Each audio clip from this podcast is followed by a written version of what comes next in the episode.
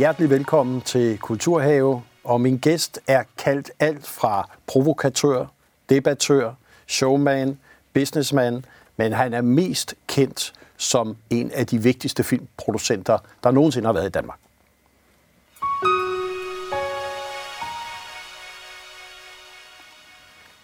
Ja, velkommen Peter Aalbæk, også kaldet Ålen. Ja. Ja. Jeg tænkte på, hvordan fik du det navn, Ålen? Jamen, det fik jeg på filmskolen, øh, og øh, selvfølgelig er det jo oplagt med mit, øh, mit, mit familiemellemnavn, ikke? Ja. Men jeg er helt sikker på også, at øh, det med at kunne sno sig øh, spillet ind i, i, i valget af kælenavn, øgenavn til sig, ikke? Og, og, og, og det må jeg jo sige, når man sidder og kigger tilbage på et langt liv, altså, så, så har jeg sgu kunne sno mig. Jeg har fandme været ude i, i store kniber, ikke? Altså, og øh, stået ved afgrundens rand øh, 700-800.000 gange, ikke? men få snået mig ud af det. Men det startede med, med altså for så vidt, øh, nogle trommestikker, trommeslager, øh, musik, og så skete der en masse ting der.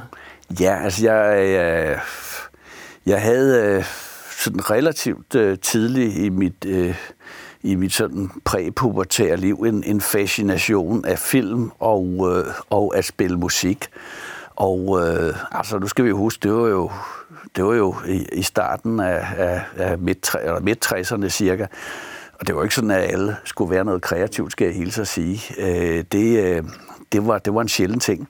Men, men det var jeg dybt fascineret af. Øh, og så jeg vaklede lidt mellem, om, om det var film eller, eller musik. Men øh, det, der gjorde udslaget på, at jeg valgte musikken, det var, at, at film dengang var fuldstændig urørligt. Altså, det kunne man ikke komme i nærheden af. Øh, der var jo ikke nogen videokamera, der var ikke noget som helst. Det var super øh, dyr teknik, øh, og de få, der arbejdede med det, havde en onkel eller en fætter på Danmarks Radio eller, eller Nordisk Film. Ikke? Altså, og da jeg ikke havde det, så øh, var det ligesom musikken. Ikke?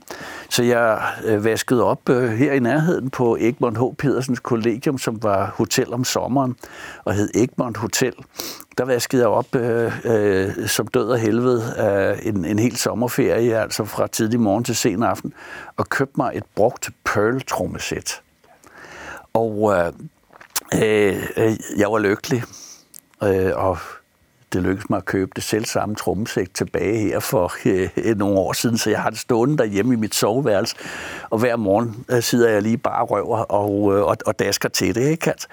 Men, øh, men det der med at få øh, sådan, sådan et eller andet, altså det, det, det kunne jeg mærke, at altså, det stivede mig også lidt af, for jeg var sådan lidt, hvem er man, og usikker på, hvad jeg kunne, og synes, at øh, jeg både var grim og dum, ikke? Altså, så øh, det, trommerne stivede mig af.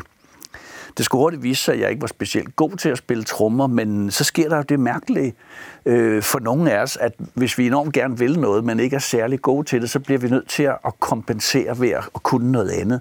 Så i orkestret blev det ligesom mig, der organiserede, og mig, der øh, tænkte på teknik og sådan noget. Og så på den måde, stille og roligt, gled jeg sådan hen i, i, øh, i, i øh, teknik og, og, og, og led, og, og havnede i, øh, i, øh, i øh, øh, musikbranchen som roadie, ikke? altså som den, der slæver højtalere og sætter øh, teknikken sammen. Jeg skal sige dig, jeg kraft med slævet mange højtalere. Er du da sindssyg? Så det gjorde jeg i rigtig mange år, øh, øh og, og var rigtig glad for det. Og så øh, øh derfra så fandt vi ud af at prøve at lave øh, nogle drenge nede for Køge, nogle musikvideoer. Og det var før, der var noget, der hed musikvideoer. Så vi gik bare med de lokale orkester, og jeg havde indspillet nogle numre med dem, og så mimede de til, øh, til, til, til det indspillede billede, og så havde vi musikvideoer. Og så skete der det utroligt, efter at have ville film- og mediebranchen øh, så mange år uden at kunne det, at øh, så kommer MTV lige pludselig. Og så er der stort sug efter at få musikvideoer. Og de eneste, der havde gået og øvet sig på det i Danmark, det var også tre dumme drenge nede for Køge. Øh, og så øh, røg vi altså ind altså på en stus og lavede øh, alt, hvad der overhovedet var af, af super øh, navn på den danske musikscene der i starten af 80'erne. Og øh, øh, det var en lykkelig tid for mig. Mm må jeg sige. Og øh, øh, sindssygt sjovt, fordi det ved det jo, musikvideoer er jo fantastiske fortællinger, hvor man bare kan få lov til at slå gækken løs. Så det, øh, det var sådan mærkeligt øh, dårligt tromslager, øh, teknik organisator, og så ender man sådan med at, at, at, øh, at, at arbejde med, med musik og, og lyd og levende billeder, øh, og øh, glider langsomt ind i filmens verden. Og der kan man sige, altså derfra, the rest is history, som vi siger, der starter du så Centropa, som jo bliver livsværket, kan man sige, sammen med Lars Ja, altså jeg, jeg, jeg var lige en, en, øh, en afstikker rundt omkring den danske filmskole, ja. øh, og det, det blev sådan meget epokegørende for mig, for jeg, jeg troede, jeg skulle være lydtekniker, øh, men øh, det var jeg heller ikke særlig god til. og så var der en, en, den mest skide irriterende øh, instruktørelev, øh, øh, hæv fat i mig og sagde, hør her, det er helt tosset. Du, du, du skal jo ikke være lydtekniker, du skal være filmproducent. Og øh, hun tog mig så op til rektor og sagde, at den her mand er fejlplaceret. Han skal ikke være lydtækker, han skal være filmproducent. Og øh, så sagde rektor, jamen, øh, så må han jo gå til en optagelsesprøve øh, på vores producerlinje. Og det gjorde jeg så, og øh, blev flyttet over, hvad der aldrig var sket før på filmskolen. Og den her instruktørkammerat, øh, som var pisse irriterende og insisterende, var Susanne Bier, filminstruktøren. Ikke? Så hende øh, skylder jeg alt øh, til evig tid. Ikke? Og øh, og så øh, øh, øh, øh, løber jeg direkte fra filmskolen ud og, og laver øh, mit eget selskab og laver et af de største flop i dansk films historie. Øh, men øh, på en eller anden måde gør det øh, en anden aparte person, øh, Lars von Trier, interesseret i at og, og, øh, etablere et samarbejde med mig. Og det gør jeg under den forudsætning af, at jeg også kan få lov at lave film med Susanne Bier hvor der var lidt hårdt for Trier. Ja. Fordi han tåler ikke, øh, at der er andre stjerner på himlen end ham. Ikke? Men øh, det, var, øh, det var ligesom altså, min måde at sige tak til Susanne for, at hun øh, fik vist mig vejen. Ikke? Og I har haft et samarbejde lige siden, ligesom med Trier, og hvis, hvis vi bare sådan skulle bare nævne bare nogle af de ting, du har stået bagved. Altså, jeg kørte sådan en, en biografi ud på otte sider. Så er det jo alt hvad vi ja. næsten har af de store fortællinger. Hvis du selv skulle nævne nogle af de vigtigste, hvad ville det egentlig være?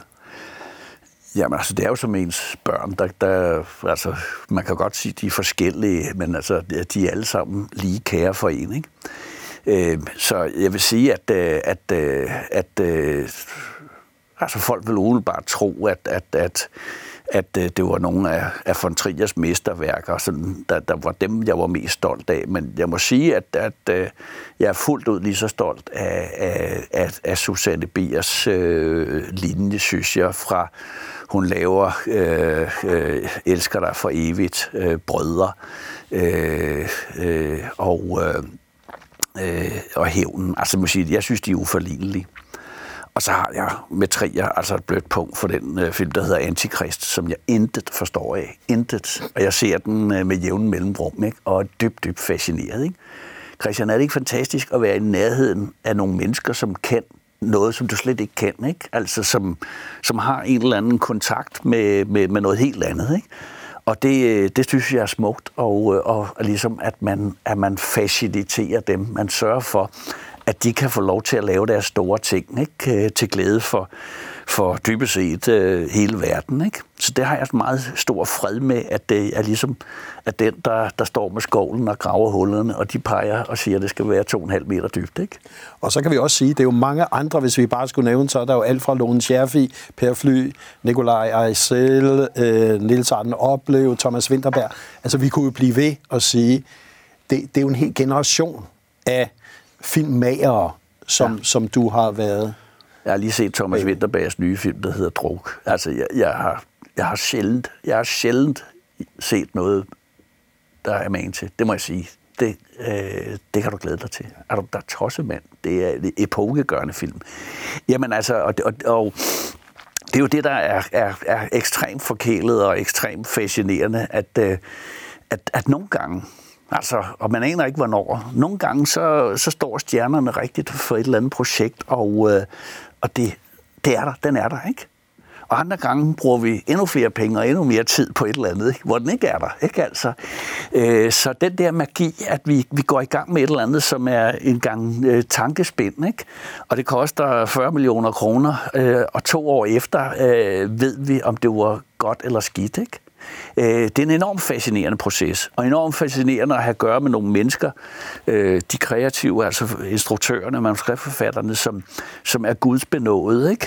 hvor så øh, øh, førhen jeg og, og nu vores øh, øh, super øh, knaldhammerne dygtige øh, kvindelige producenter skal prøve at transformere deres krøllede hoved over i en økonomi og en praktik. Og jeg tænkte på, altså Centropa har jo altid været omgivet med store fester, øh, cigar, du har stået nøgen, du er en provokatør. Øh, jeg ved ikke, hvor mange overskrifter. Jeg tror næsten, du må have rekorden af overskrifter i medier. Altså, har der også været en strategi bag ved det? Jamen øh, altså, øh, det, det vil jeg sige, at altså, det har der aldrig nogensinde været øh, nogen tanker om, at nu skulle vi bare til os, fordi så fik vi noget øh, mere omtale.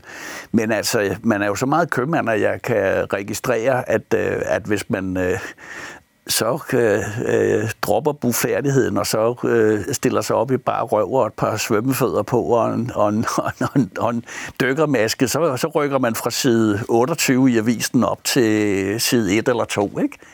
Og den, øh, den skal man jo ikke præsentere mig for mange gange, før jeg øh, regner ud, at det, det kan betale sig. Ikke? Men, øh, men sådan nogle strategimøder, hvor vi sådan har siddet og aftalt, nu skulle vi sige det eller gøre det, aldrig. Øh, der har altid været sådan en, en fornemmelse af, altså specielt mellem Tri og jeg, at man kunne gøre og sige, hvad man havde lyst til. Ikke? Og det har måske også været ret befriende, fordi det har vi så bare gjort. Vi har ikke skulle spørge en bestyrelse, vi har ikke skulle spørge en eller anden HR-chef eller kommunikationschef om noget, som vi har bare gjort det. Og vi har garanteret, at Christian gjort alt det forkerte og alt det, man ikke må. Ikke? Men øh, det har været skønt at, at, at tillade sig at være hemmelingsløs. Ikke? Og jeg tænkte, der må jo også være nogle hemmeligheder i den måde, som I er sluppet igennem, fordi for mange andre, der ville jo noget af de, de provokationer, I lavede, have ført til, nu siger jeg, retssager eller andet. Så, så hvad er det for nogle skytsengle, du har haft omkring i firmaet, som gjorde, at I faktisk har kunne køre igennem? Jamen, vi har altid haft en, en, en super troværdig altså, øh, øh, økonomi og jura. Ikke? Altså alt det der, øh, som kedelige. det kedelige har været, altså, og det kunne jeg jo godt regne ud, det skulle vi have bedre end alle mulige andre. Fordi øh, det var det jo først, de ville prøve at få os på, hvis der var nogen, der, der øh, så overraskende øh, ville lade sig irritere af vores fasong. Så vi har, vi har øh, verdens skønneste jurister. De, øh, de kan alle sammen spille musikinstrument, fordi de er omhyggeligt udvalgt efter at kunne spille musikinstrument, og så øh, være kendt jur. Øh, fordi øh, den cocktail gør, at det er altså meget, meget, meget kærlige mennesker. Altså, så, så, så jeg har nogle jurister. Du udvælger jurister efter, at de kan spille? Ja. ja, og vi har decideret annonceret efter en, en jurist, der kunne spille trompet, for det kunne være godt i vores øh, klaver, bas, øh, guitar, øh, jazzorkester. Men, men der er et eller andet med at have altså, nogle enormt redelige mennesker, noget enormt ordentligt på jura og økonomi, og så har vi så øh, dybest set øh, spredbasserne ved siden af. Ikke? Altså, så den den øh, opmærksomhed, vi får på at, at være nogle, nogle skide irriterende flæbe, ikke? Altså, øh, bliver så modsvaret af ordentlighed. Ikke? Mm. Og så øh, har vi jo altså øh, Louise Vest, øh, Sisse Graum, øh, Jørgensen, altså bare de to skarpeste filmproducenter i Nordeuropa. Færdig arbejde. Ikke? Og det er, øh, så det, det er sådan et mærkeligt, øh, et, et mærkeligt kompliceret øh, øh, mønster, og øh, de her personer, øh, vores jurist, øh, chef Anders Kærhav, nu administrerende direktør i firmaet, vi har været sammen altid. Altså, der er meget få firmaer også, hvor alle de ledende medarbejdere har været sammen altid. Øh, det er sådan øh, tæt på øh, nogle 20 år, hvor disse mennesker, der nu kører firmaet, kom ind som ganske unge grønne. Ikke? Og så har de øh, øh, overtaget det hele nu. Så vi er jo altså en, altså, vi er jo en familie. Altså, altså, man vil jo tage en kugle for hinanden i det foretagende, ikke? Så det øh, har gjort ligegyldigt, altså, hvor mange bank vi fik, fordi altså, sådan cirka hver anden tredje år, så rager vi øh, 14 dages overskrifter til os for svindel og gangstervirksomhed, ikke? sexchikane og hvad som helst. Altså, vi får den store øh, tur hver tredje år. Og det har vi kunne overleve, fordi vi er fuldstændig ubrydeligt sammenhold. Og vi er i gang med Kulturhave. Min gæst er Peter Olbæk Jensen, og vi snakker her om de meget, meget store skandaler, der også har omgivet Peter Olbæk og Centropa gennem årene. Og jeg tænkte, vi bliver nødt til at sige, at der har været et meget ambivalent forhold til medier i det hele taget, og du har ligesom også, jeg vil sige, nærmest provokeret mange gange til, at øh, kvindelige filmanmeldere og så videre, du skulle have lov til at give nogen et klasse bag i, og der har også været noget arbejdstilsyn. Der har været mange ting. Ja.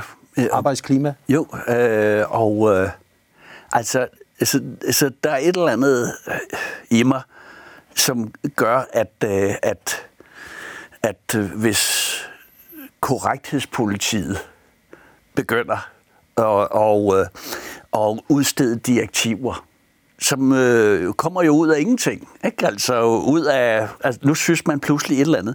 Hvis korrekthedspolitiet begynder at skulle øh, omklamre øh, øh, glæden og øh, øh, altså friheden, øh, så må jeg i opposition koste, hvad det vil. Ikke? Øh, jeg har altid været et sindssygt kærligt og fysisk menneske. Alle skulle have en kysser og en krammer og et klap i røven. Og de fleste af de kvinder, der er i filmbranchen, er jo så satens hårde, så der er jo ikke nogen mænd, der tør nærme sig dem eller røre dem, så det er jo det eneste fysiske kontakt, de har. Ikke? Og øh, er der en sjældent gang nogen, der ikke kunne holde ud, så har det været tilladt, at de varper mig ind på skrinet tilbage igen. Altså det har ligesom været øh, jargonen. Ikke? Og, og sådan har det været altid. Og så er det lige pludselig, fordi en amerikansk filmproducent øh, altså har åbenbart voldtaget nogen, ikke? så skal man finde en ekvivalent i Danmark. Ikke? Og så bliver der pludselig sådan øh, øh udstedt sådan en fatwa ikke? Øh, mod mig. Og det, var der, det passer mig sgu egentlig meget godt. Fordi hvis man gerne vil være roden, hvis man gerne vil være gadedrengen, så kræver det jo hele tiden, at øh, spidsborgerskabet i København føler sig provokeret af mig. Og jeg troede, jeg var blevet lidt for gammel og faldt lidt af på den. Ikke? Men det skal jeg helt så sige, øh, det var jeg så ikke. Fordi de kan sætte ned med røde op i øh, det røde felt, altså på 3 millisekunder, ikke? Og øh, det er ikke særlig svært at øh, finde ud af, hvad man skal sige og gøre for at hisse dem op. Og det, øh, det har jeg altså en fest ved, må jeg sige. Jeg må så tage de snudslag, det giver, ikke? Selvfølgelig, ikke?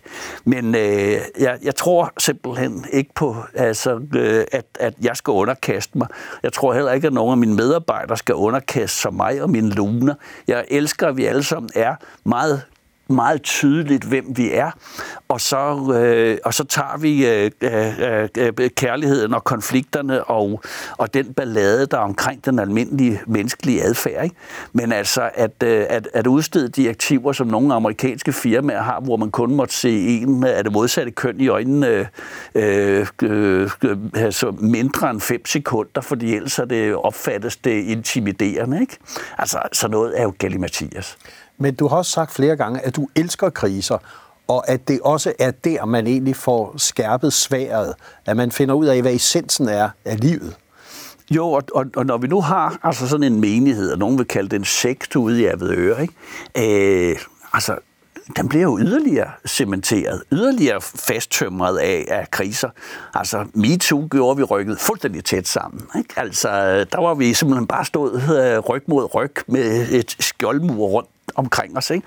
Og det, er, det er jo en, en, en utrolig ting at, at, at, at, at, at få så mange bank, så man sådan for alvor skal finde ud af, hvem er der omkring en, ikke? og så opdage, at øh, de allerbedste kollegaer, de allerbedste venner og familien er der. Ikke?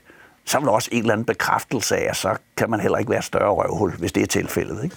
Jeg tænker, du har også meget klart kulturpolitisk været ude efter det, man kalder kulturparnasset, eller den venstreorienterede del af kulturlivet, som ligesom altid har kun kritik af nogen, der minder noget anderledes. Er det ligesom også korrekthedspolitiet, du er ude efter her? Ja, fordi altså, jeg, jeg kan iagtage, uh, øh, altså, at, uh, at det er jo sjovt, at uh, altså, hvis man tilhører sådan, den uh, politiske centrum-venstre-del, ikke, hvad jeg jo nok også selv gør, ikke, uh, så, uh, så er man meget fordømmende. Altså øh, rummelighed øh, for, for, for, for dem, for os drejer sig om at, om at være rummelighed over for øh, øh, seksuelle minoriteter og folk af anden etnisk oprindelse og, og, og så videre, så videre. Men, øh, men at rumme en, der stemmer på øh, nye borgerlige eller stram kurs, det tåler man ikke.